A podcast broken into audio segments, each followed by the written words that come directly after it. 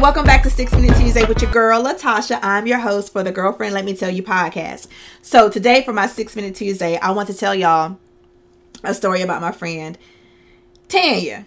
So, Tanya and I used to work together a few years ago, and then we we left. We left that job, and then we ended up working together at another job. And at that job is where we became official friends. Like we started talking to each other and getting to know each other.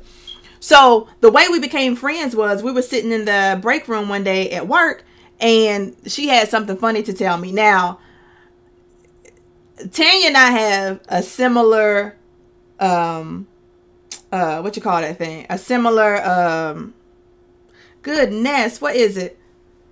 Sense of humor. That's what it is. When I said similar, it threw me off. We have a similar sense of humor, right? So that day that we were in the break room, she looked at me with her phone and she she said, "I want to show you something, but." Do you laugh at everything? I said, Yeah. She said, You laugh at anything? I said, Yeah. She said, So anything is funny to you? And I was like, Yeah. So she showed me this picture and we laughed, right?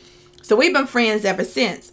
But let me tell you about something else about Tanya. So Tanya and I, we don't always see eye to eye on certain subjects, which is great because I get to hear her point of view. She gets to hear my point of view. And then we just come together and be like, oh, okay, we can agree to disagree, but we're still friends. And so I don't have a whole lot of friends that I disagree with. Shit, I don't have a whole lot of friends. But there are people that I deal with that I don't always agree with, right? So Tanya and I were talking one day. And I used to have this tendency or this habit, this very bad habit of when I heard something good about somebody, I might shut it down or I might turn into something negative, or I doubt what they can do, or I have something bad to say about that person. Now, that's not me anymore. I used to be bad about it, but that was a habit that I had picked up. So, Tanya and I were on the phone one day, and she was talking about somebody. And to tell you the truth, I don't even think I knew who she was talking about, but she was talking about another woman. And I had said something along the lines of, oh, she ain't gonna never be able to do that. Or if I were her, I wouldn't do that. Or she's making a bad mistake, whatever I said. Tanya stopped me in the middle of my sentence and she said, You are one of the most negative people I have ever spoken to. Now, at this point, Tanya and I are already friends.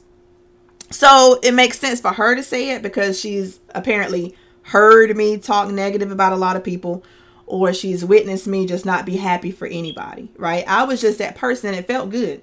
It felt good to talk about people. It felt good to say that somebody else couldn't do something. I guess it made me feel bigger, or it was just such a habit that I didn't even realize I was doing it. It was just like a like a click for me. You know what I'm saying? Like whenever you see something that you don't like, you avoid it and it's just a habit of avoiding it. Just like some people might say, I don't like Brussels sprouts, but they've never even tasted Brussels sprouts. So it was like a habit of me for me to just automatically say something negative about somebody. But Tanya called me out on that.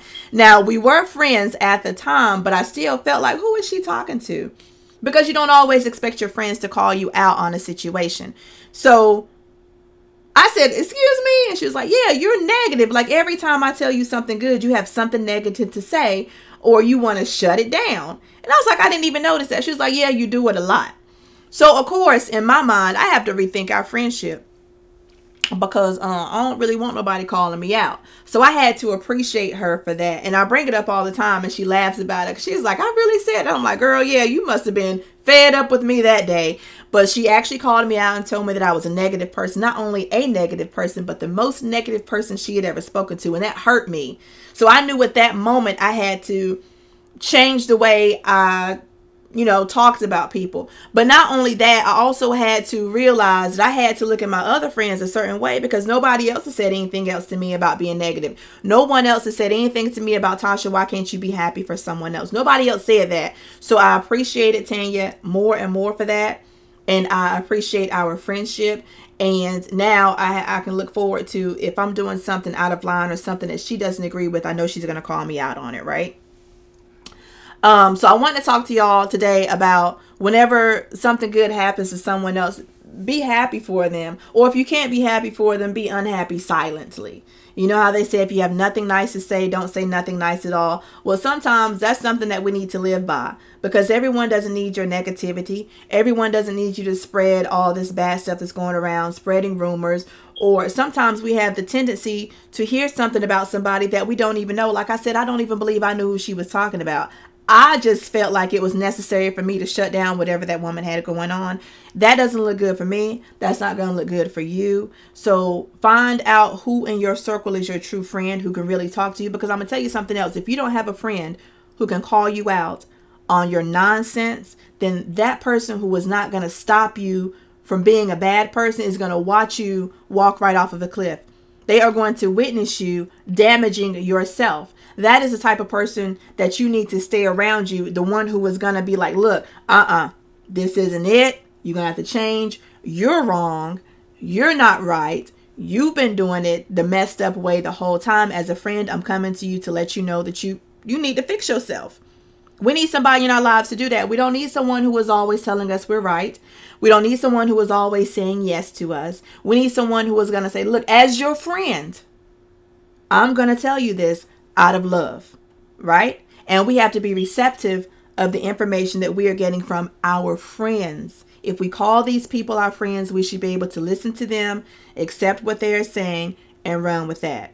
So I just want to do my six minute Tuesday today to just ask you to reflect on how you respond or how you act whenever you hear about something good happening to someone else. Share the same excitement or the same congratulations that you would want somebody to share with you. And if you don't know what you're talking about, shut your mouth.